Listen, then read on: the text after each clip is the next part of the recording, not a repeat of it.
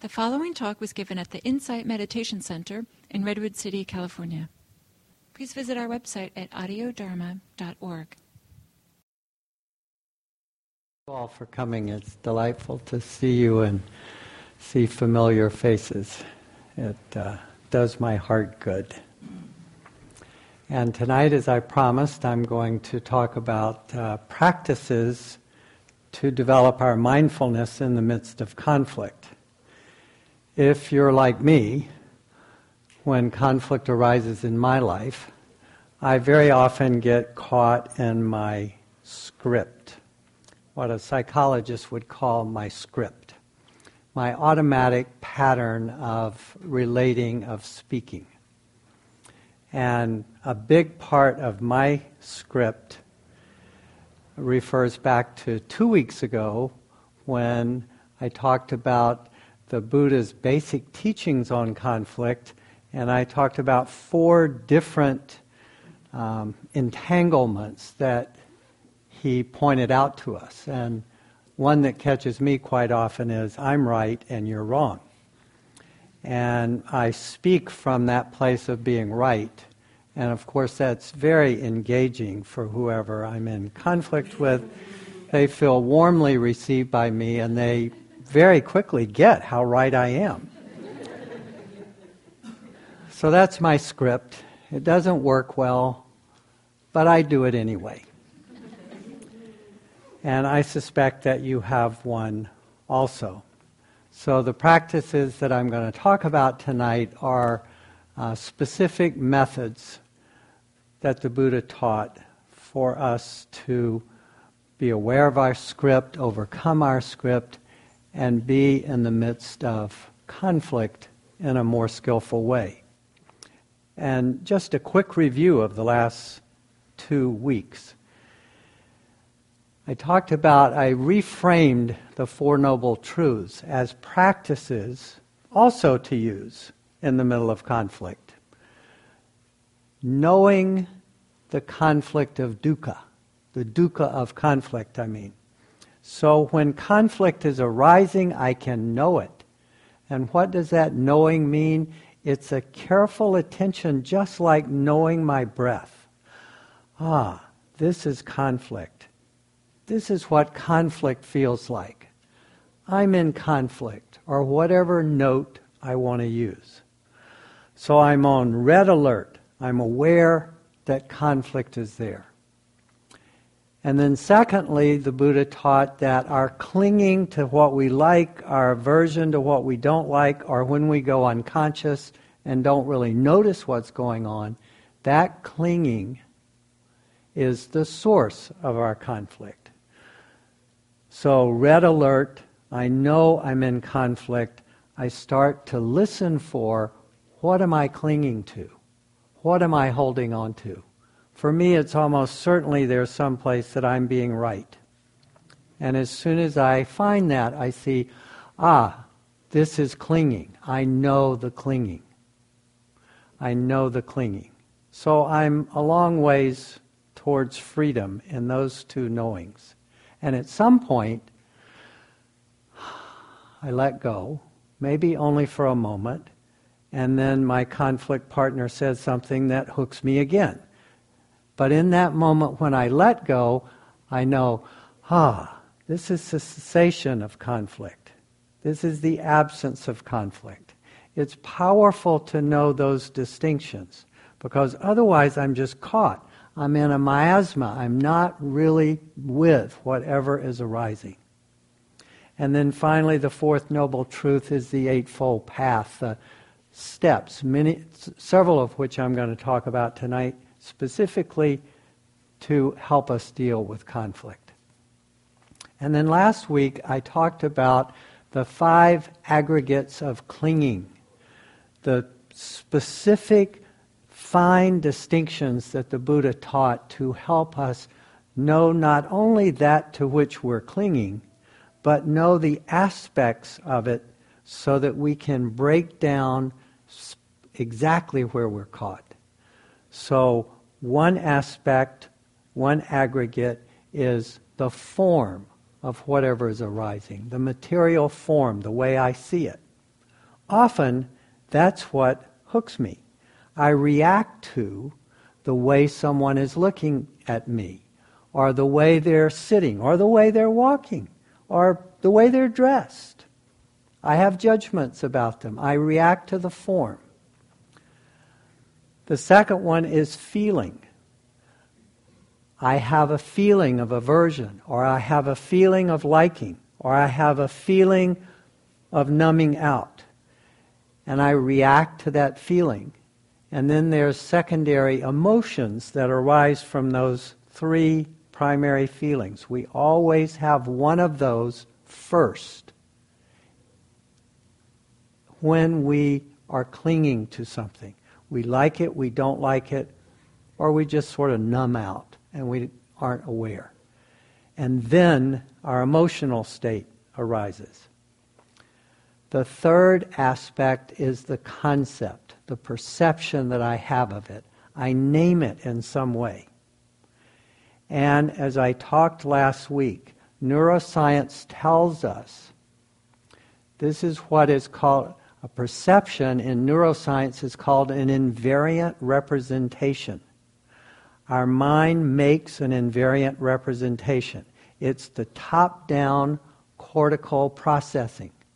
I create this representation. Look at that form that I don't like. That person who's got their pants down almost to the ground and they're surely going to fall off, and how in the world are they holding them up and walking? I have a judgment of that. That wonderfully funny commercial with the guy doing his uh, cell phone and going up the escalator and not noticing that his pants got caught in the escalator and they came off. That was one of my favorite commercials. So I see that particular form. I have a feeling of aversion, and I've got a concept, a judgment about that particular way of dressing, that gangster way of dressing. And I don't see the reality of that person. I just see my judgment. An invariant representation. We know a flower, for example, it helps us to process information quickly. And we have so much stimuli, we create concepts so that we know things quickly. That's a good thing. We can survive. We can walk around. We can tell who's a friend or a foe. The bad thing is that stops our mind from seeing what's really there. We don't process beyond that invariant representation, that perception or, con- or concept. The Buddha taught that we just see that concept and we block out everything else. And of course, when I'm being right, I'm dominated by my concept of what happened. I'm not seeing all of what's there because I literally don't process it. And then there's the intention, or the volitional aspect. What I am, and I'll talk more about intention tonight, what is my desire behind that? What am I wanting to have happen? What am I wanting? What am I needing? What's my intention? If my intention is to move my hand, then I know that it arises prior to the movement sometimes, and sometimes the movement creates the intention. It's a very subtle aspect. And then I know the actual consciousness. So form, feeling, perception, intention, and consciousness. Those are the five aspects of clinging. And with those five aggregates or aspects of clinging, I create a story, and that story is what grabs me over and over again. And I told you the story about my mother and when I was a little baby, what happened to me in that bedroom in Pickens, and how that story dominated, came to dominate my view of women who love me. And we all have those experiences that create invariant representations and our minds go back to that pattern over and over again. The yogis call it a samskara. In neuroscience, it's called a neuronal pathway, and our brains literally go there. We think we're thinking, and that's our biggest problem. We're not thinking. A thought is arising, stimulated by some input, some form or feeling or concept, and our brains go right down a groove, an invariant representation, a neuronal pathway. And I think it's because you did something. Actually, it's because I have a groove that gets stimulated by what I perceived. And whether you did it or not, we could never know, because you only see part of what's happening, and I only see part of what's happening. The rest of it, neither of us sees. And we wonder why Congress can't get along, we can't get along, there's so much divorce, there's so much craziness in our world. Humility is important. Great humility when dealing with communication and conflict. But here's the good news. Neuroscience also tells us that our brains have plasticity. We used to think, up until very recently in fact, that our brains had plasticity up to a certain age. Most of us are beyond that age. But the good news is that neuroscience was wrong. Our brains have plasticity till they throw dirt in our face. We can change those grooves. It gets harder because they're deeper, but we can change those grooves. And that's the purpose of mindfulness practice, is to help us create new neuronal pathways, new ways of seeing, new concepts, to become aware of the concepts that I have about you that are catching me, and I'm right and you're wrong, and be able to write them anew, create a new record, create a new groove. And here are ways to do that. I've got seven. We'll see if I can get through all seven. I'll tell you what they are.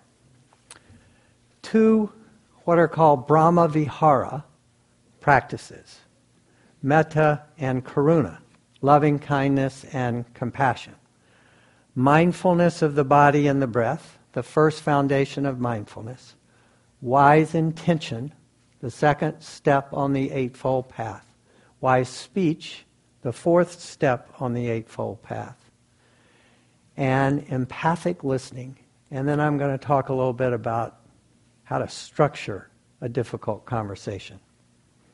So, maybe I can get through all that. We'll see. I won't talk fast. I can't do that. It's not in my nature. So, how many of you have any experience with the Brahma-Viharas, Metta? Have you heard, taught about it before, some of you? Okay, about half and half. So, the important thing about these two practices, loving kindness and compassion. They work. That's important. Remember, I told you the first night, those of you who were here two weeks ago, about my experience with Mister James. Between my unconscious, reactive phone call with his staff, and when I had that very difficult meeting with him and my boss, I did hours of metta for Mister James. Now, what happens when you do metta for someone like that? What I saw was all my judgments of him.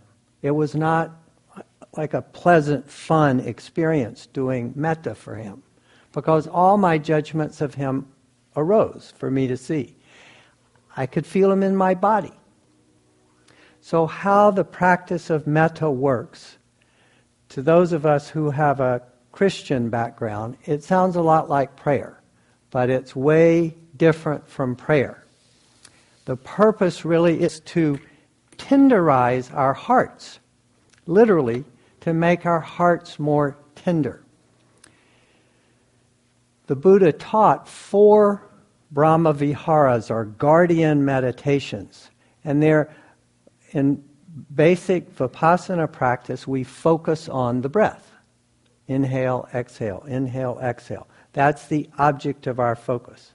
In Metta practice, we focus on repeating four phrases silently to ourselves. And the classic phrases are, may you be safe, may you be happy, may you be healthy, and may you live with ease. So I'm wishing safety, happiness, peace, good health, physical and mental, and life with ease. And I'm repeating that over and over. And I create my own phrases, because those phrases need to have meaning for you. So it may be, may you be safe and protected from all harm. Or may you live in happiness and peace, would be the second one. Whatever words work for you.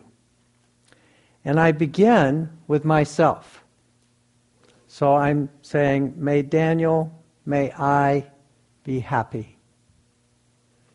And just do that right now with me, with yourself. You don't have to close your eyes, just may I be happy, may I be peaceful, may I be healthy, may I live with ease. May I be happy, may I be healthy, may I be peaceful, may I live with ease. As we do that over and over, what arises for me, and for you as well, are all my judgments of myself. Sometimes it's very hard to do it for myself. And you will perhaps notice the same thing. And that's the purpose, is to see that and see, ah, I don't have a very good opinion of Daniel right now. I'm not feeling very good about myself. I'm not praying to some external being to make Daniel happy, peaceful, healthy, and live with ease.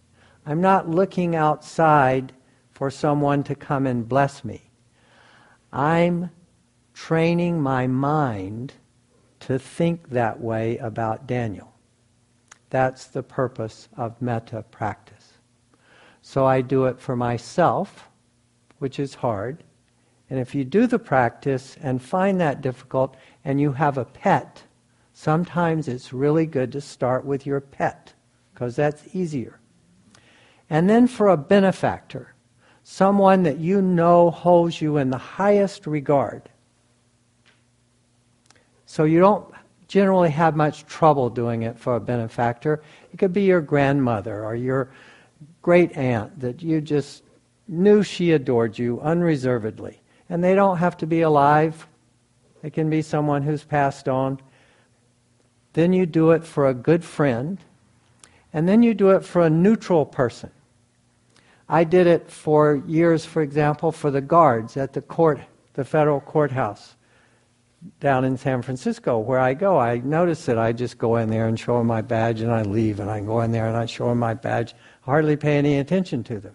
So I started doing Metta for them. And I started noticing, oh, these are real people. They're not just automatons standing there. And I started being curious about what their names were and having a chat with them. And my whole relationship, not only to them, but actually to going to work changed.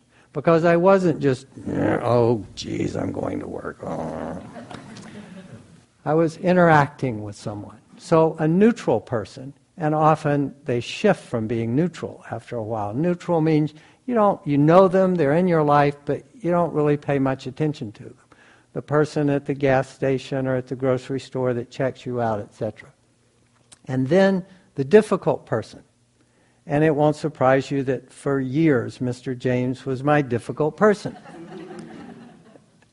And then for people all over the planet in different categories. Everybody in my neighborhood, or everybody in uh, Redwood City, or everybody in California, or all the women in the world, or all the children in the world, et cetera.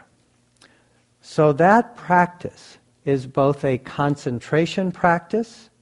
It helps to build concentration in the mind because I'm repeating these fa- phrases silently. You'll notice that it's easier to stay focused on your object of concentration when you have a phrase like that to repeat than it is. It's, it's easier than staying with my breath to do that. So it builds concentration, and you will see that it tenderizes your heart. And so, before every medita- mediation that I do in court, I do metta for the lawyers for the plaintiff. That's the person who's bringing the lawsuit. I do metta for the lawyers for the defendant. I do metta for the plaintiff. I do metta for the defendants. And of course, I do metta for myself. And I notice the judgments that I have for these people, some of whom I've not even met because I've just read about them. But I've already formed opinions because guess what? I'm a human being. And so are you. You form opinions like that. That's what we do. So I notice those, and I'm shocked, and I go, whoa. And when I walk into the room, after having done a couple of hours of metta for these people, I have a completely different way of relating to them and being with them. So if you're having conflict with someone, or at work, if you're having a difficult process, in preparation, do metta for the people, including yourself. So that's the first practice. Joseph Goldstein, who's a great teacher and uh, uh, one of the founding people who brought insight and Vipassana meditation to the U S, he founded with Jack Kornfield and Sharon Salzberg the Insight Meditation Society in, in Barre, Massachusetts. Loves to quote a W H Auden line, "Love your crook, your good neighbor with all your crooked heart." And I think that captures the concept of metta. And give the practice the benefit of the doubt. It is challenging to begin with. And if you're really interested in learning about it, I'm not expecting that you will retain this from this talk. Sharon Salzberg has a wonderful book entitled Loving Kindness. And you can also find these practices online. And Gil has teachings about them on the website here at I M C as well. So, doing metta. Karuna practice, compassion practice, works exactly the same way. The phrases are different. They're simpler. It's simply, may you have peace, or may you be happy, may your suffering cease. Because the distinction between loving kindness, loving kindness is sort of a friendly attitude towards people. Compassion is really being with someone who's suffering and connecting with that suffering. So may your suffering cease. May you be peaceful. Just those simple phrases. Otherwise, the Karuna practice works the same way. The same categories of people, the same process of repeating those phrases, getting that it's not prayer, getting that it's to tenderize my heart.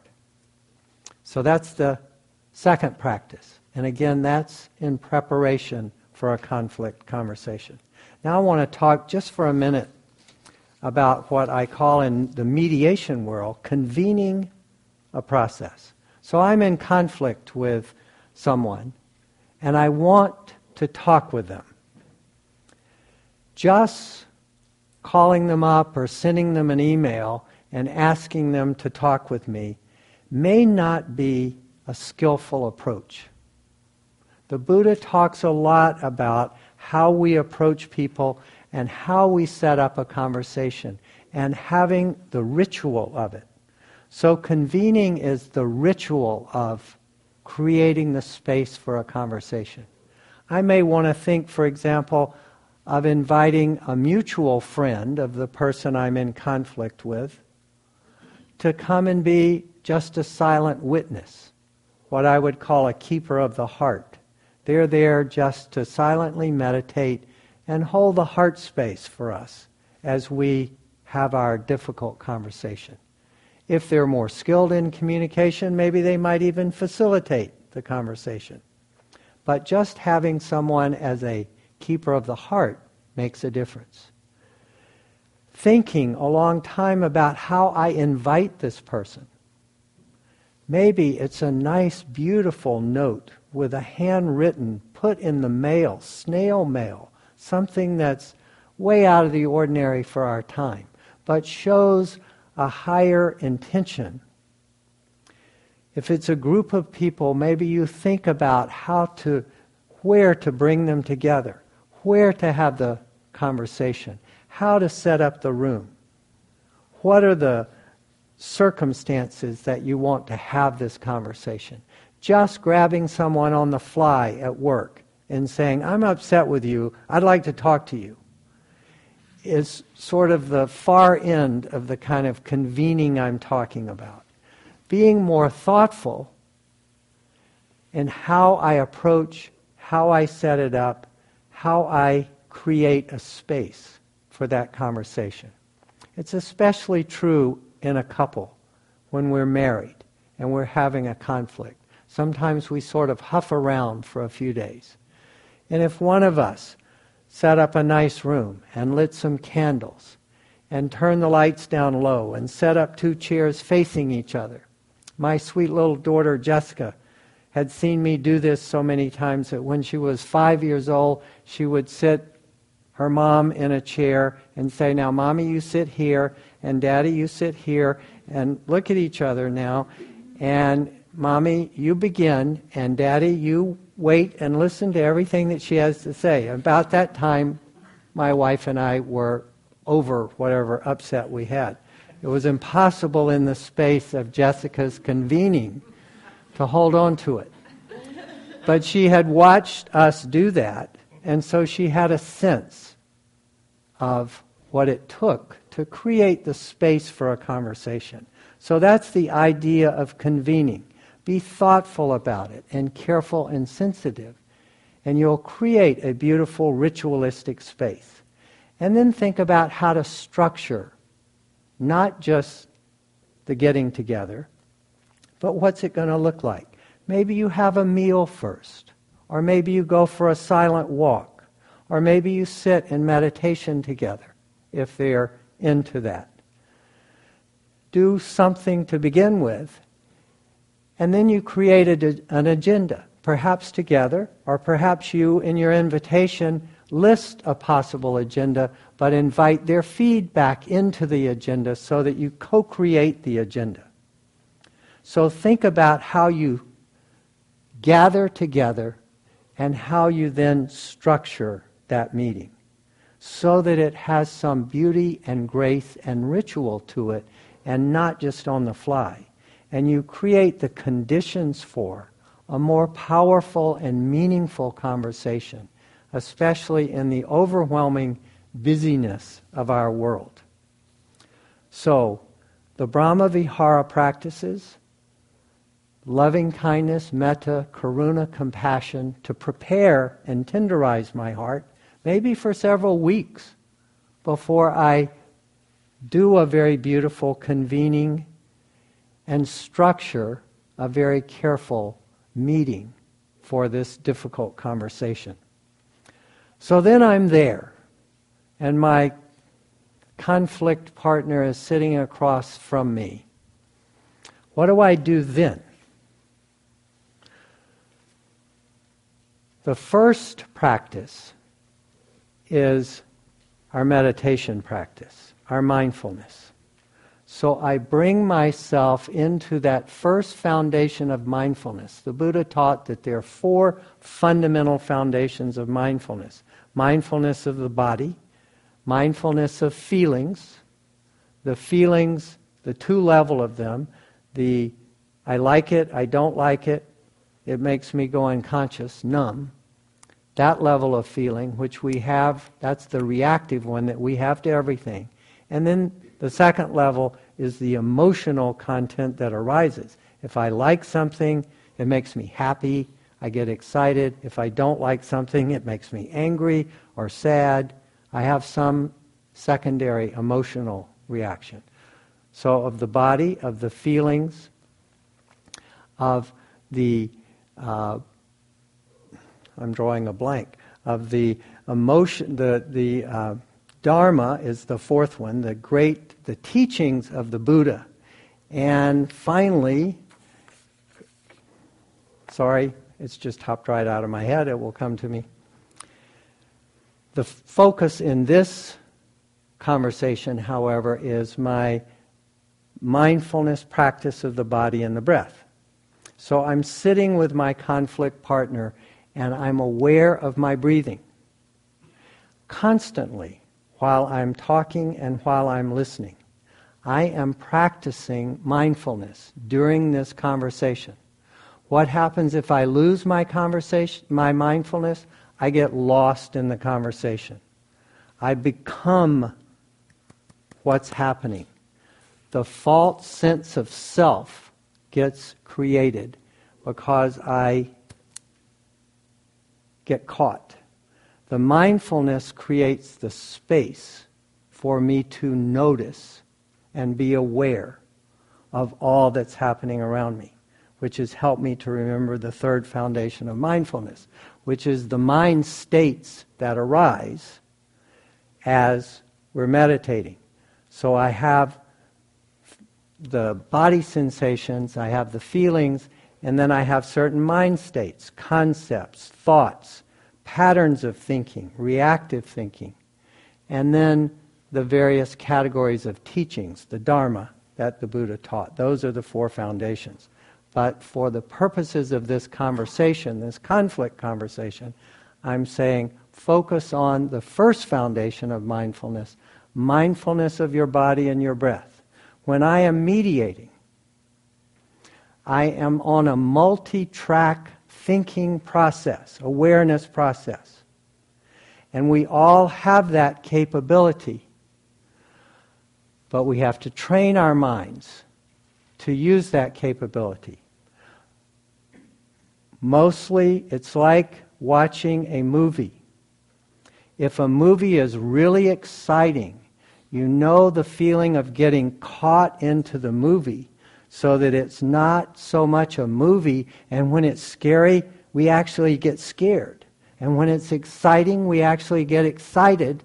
And when it's tender and loving, we either go, ugh, or we get caught up in the tender and loving part. But it's just a movie. It's just light flickering on a stage, but we get caught in it. We're that way with our lives. We have to remember that we're in a journey.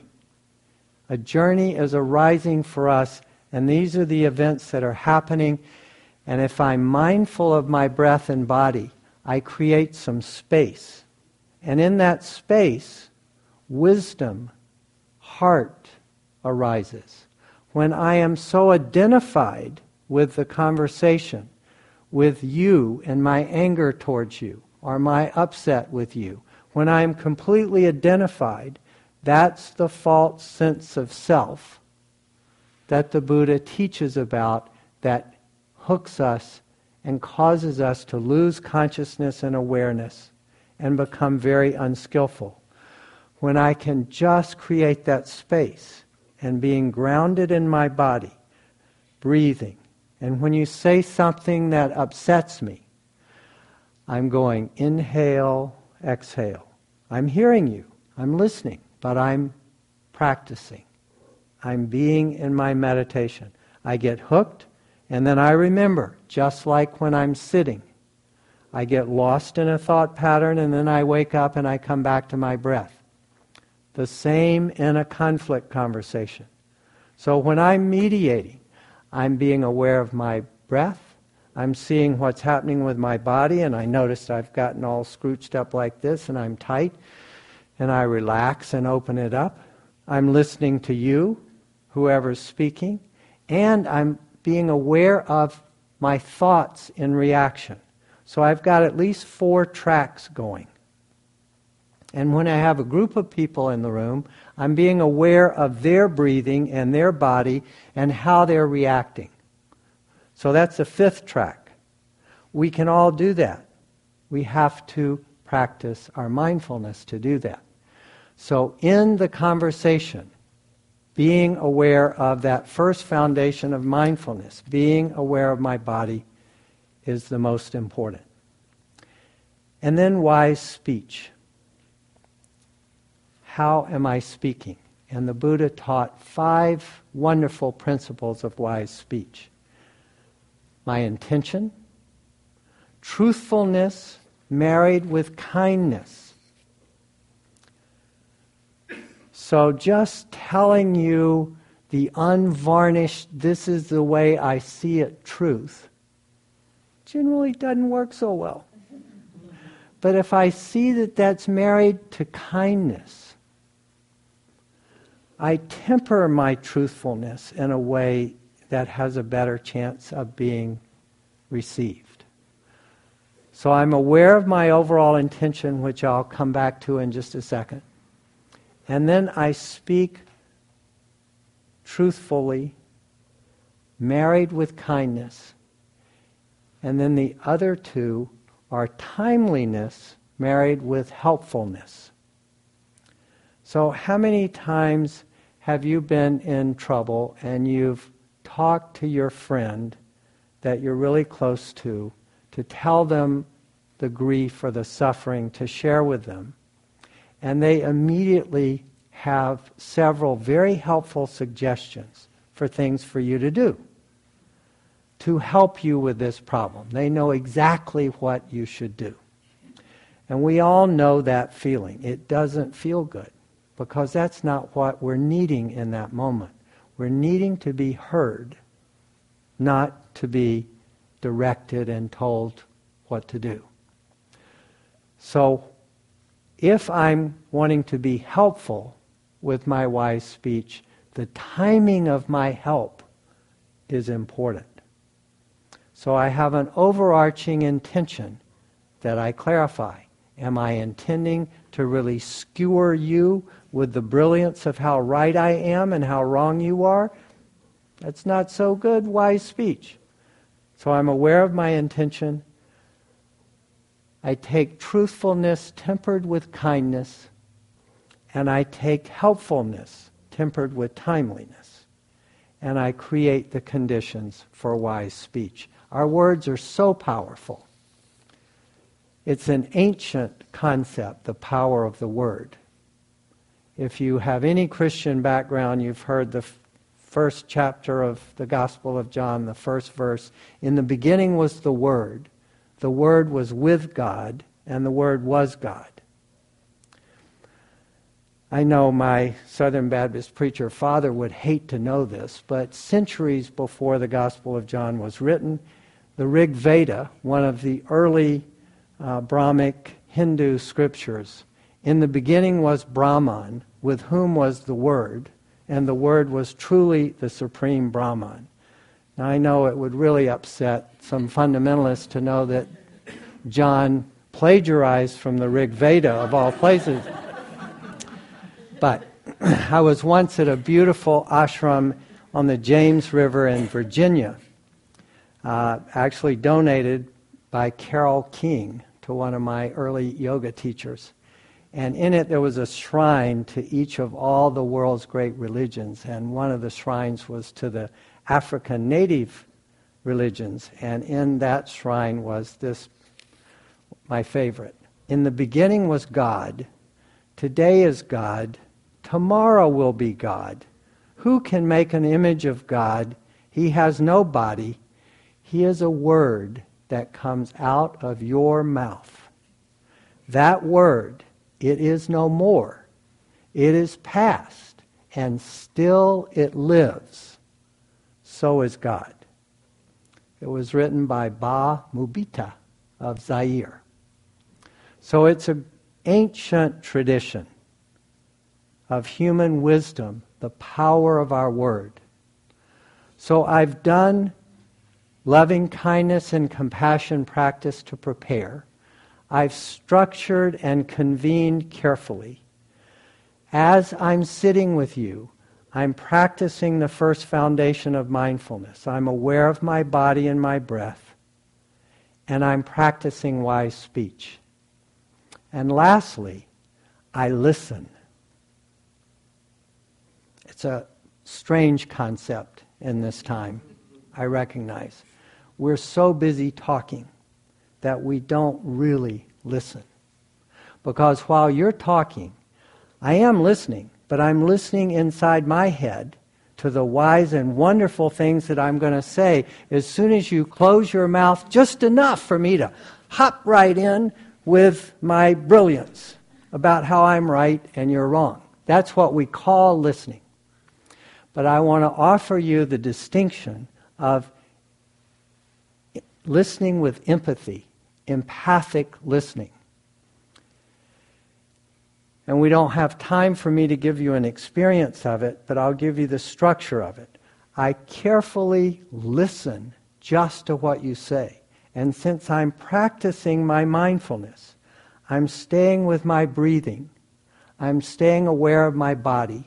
I'm noticing when I get up into my own thoughts, and I'm pulling myself back to my breath, and your words are the focus along with my breathing.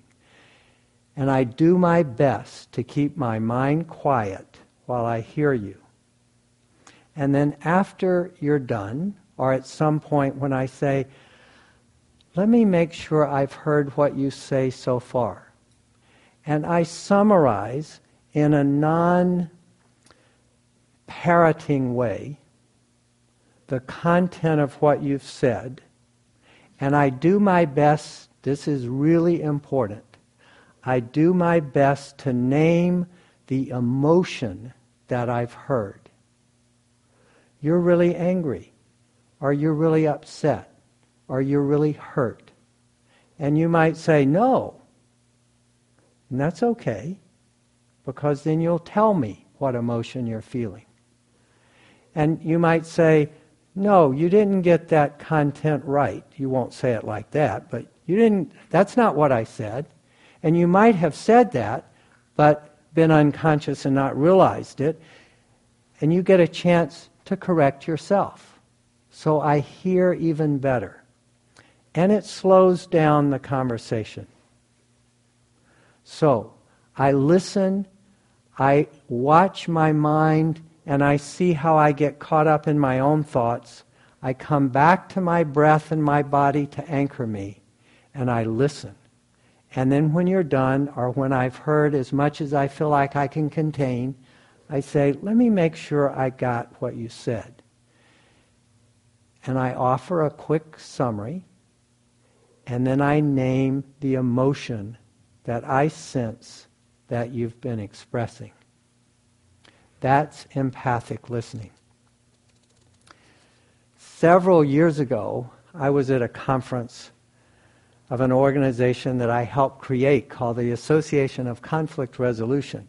And Arun Gandhi, Mohandas Gandhi's grandson, was the keynote speaker. And he was talking about the power of our word and our speaking. And he told the story of how when he was a young boy, his grandfather, Gandhi, had left South Africa. If you remember any of the history of Gandhi, you know that Gandhi started out his work in South Africa and did a lot of uh, nonviolent work there, and then went back to India, quite famous already by that time. And he left his son running his farm outside of the city of Durban, and Arun and his sister lived with his parents, Gandhi's son, there at the farm.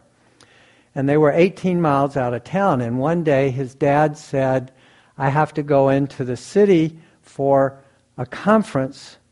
Would you like to go? And Arun was a teenager and you know, he lived out in the country eighteen miles. He was a teenager. Would he like to go? Does uh, the cow jump over the moon or anything? Of course he would like to go. And he was very excited. He would drive his father into the city. And his mother gave him a whole list of shopping and things to do. And into the city they went. And he dropped his father off at the conference. And his father said, now after you've finished the task that your mom has given you, take the car to the garage to get it serviced and be back to pick me up here at this spot at five o'clock. Arun said, fine. He rushed through all the tasks, took the car to the garage, and immediately headed off to the movie theater to see a John Wayne double bill. He got so caught up in the John Wayne double bill that he lost track of time. And it was close to six o'clock when he came to pick up his dad. His dad said, why are you so late? And Arun, not thinking that the first place his father would have called would be the garage, says, the garage was late and I had to wait. And his father, of course, knew that that was a lie. Now, what would we have done at that point as parents?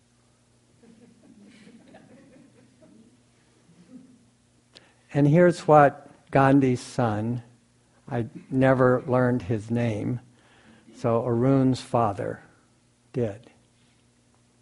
He said, I'm going to walk home and contemplate what it is I have done as a parent that has caused you to feel you had to lie to me.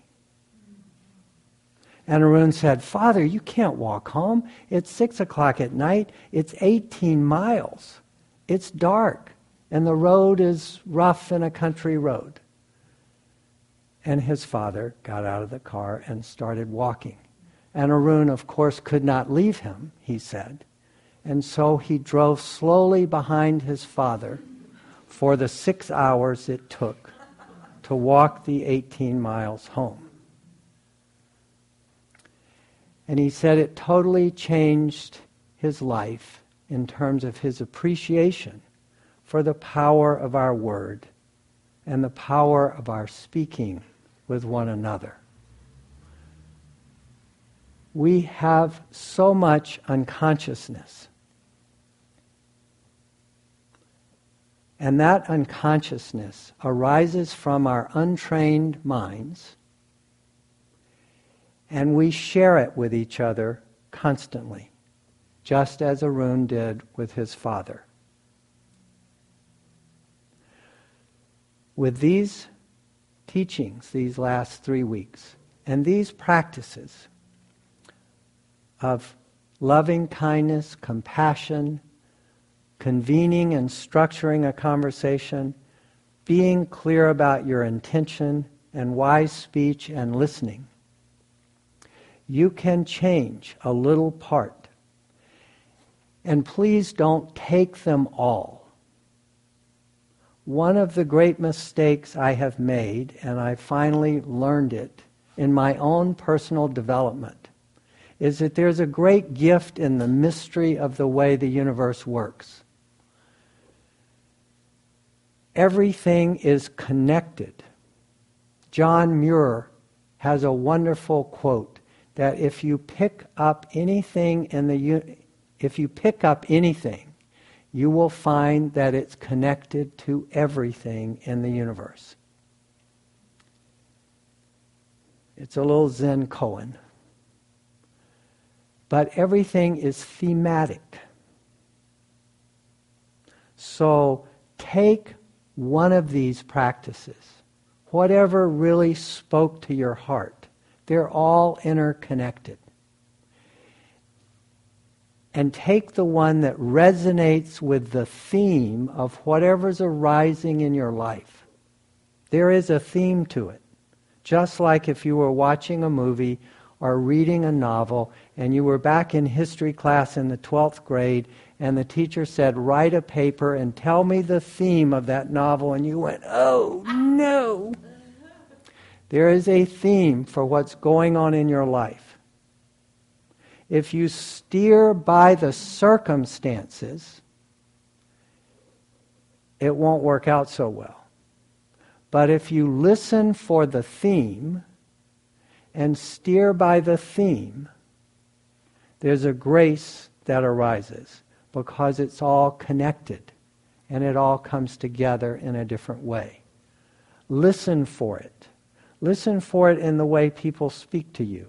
Listen for it in the way you speak particularly to yourself. And as that theme arises, use one of these practices and work on it. The others will come. When I pick up anything, I find that it's connected to everything. Find that theme.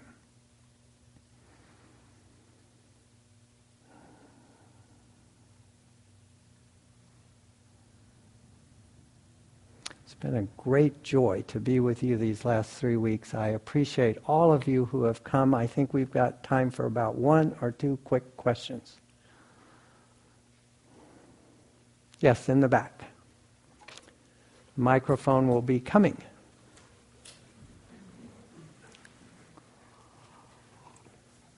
Thank you. I had a question about the, the metta and the, the daily practice of doing uh-huh. that for the person you're having a conflict with? Yes. How long do you do that for every day? Do you do it ten minutes? Do you do it once? Do you just, when, you, when you're starting to do that? Be gentle with yourself. Whatever amount of time you now sit, if you sit for ten minutes or fifteen minutes or thirty minutes, if you sit for thirty minutes, for example, you could do it the whole time, or you could do it for the first five or ten minutes of it. Uh, I ride the bus to work, so I often do it on my bus ride, and I find that's a good time. It's really completely up to you. If you're driving, it's great to do loving kindness practice while driving, especially for the other drivers. Thank you. Sure. So let's sit up. Another question? No? Yes? No? Here's the microphone quickly. Yes? Thanks again for a great talk. Thank you. I'm thinking about your teaching and almost like two people speaking a different language, one speaking French and one speaking Hungarian, in the sense that you or I take these seven principles into the conversation, and God knows, so to speak, what the other person's bringing into the conversation. So yes, you kind of have to say, gee, I'm going to play by these rules and hope or whatever that the other person's going to bring whatever, some degree of consciousness, humility, respect, whatever. So where does that, how does that fit into this? The other person's uh, consciousness, because you're trying to be so conscious. What about that? It's mostly irrelevant. Really? Yeah. Yeah. It, there's a wonderful Zen teaching. It's called Verses of the Faith on the Faith Mind by Sin Stong, the third Zen patriarch. And it's, uh, I don't know, maybe two pages long.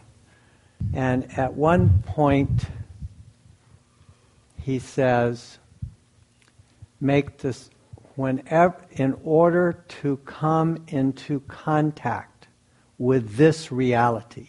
And what he's meaning is the reality of the heart, the reality of waking up. Whenever any doubt arises, say to yourself, not to. In this not to, everything is there. So if I see you as separate from me, I have created the division. I have forgotten my teachings from last week that my concept of you is what I'm really seeing. I'm not seeing you. I'm seeing my concept of you. And so I'm holding you in that invariant representation. That's what I'm relating to. That's all in me, not to. So, in my experience, even with someone as extreme as Mister James, when I am centered and clear and in my heart and practicing wise speech and listening and doing my loving kindness practice and being aware of my body and my breath, you may be completely Looney Tunes. I can't control that, but I can be aware here and stay here. And whatever arises, I get to deal with. And so do you. If I put my energy into being worried about what's going to happen with you, knowing that you don't do the practices that I do, wishing you did, I've already created separation. I've already created two. And I'm done for.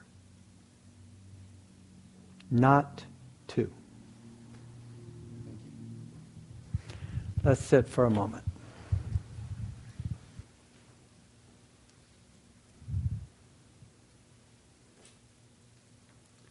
Take a moment to find the place in your heart where you're grateful to you for being here, to all these others who are here, and together we've created the causes and conditions for these teachings to come for our benefit.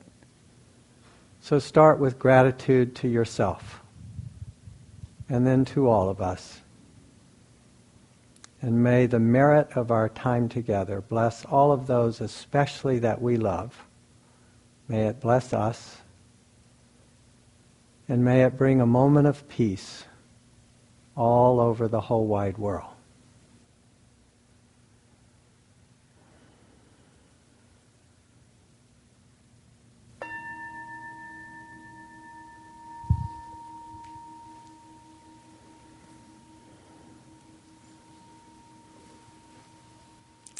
Thank you very much. Hope to see you again sometime soon.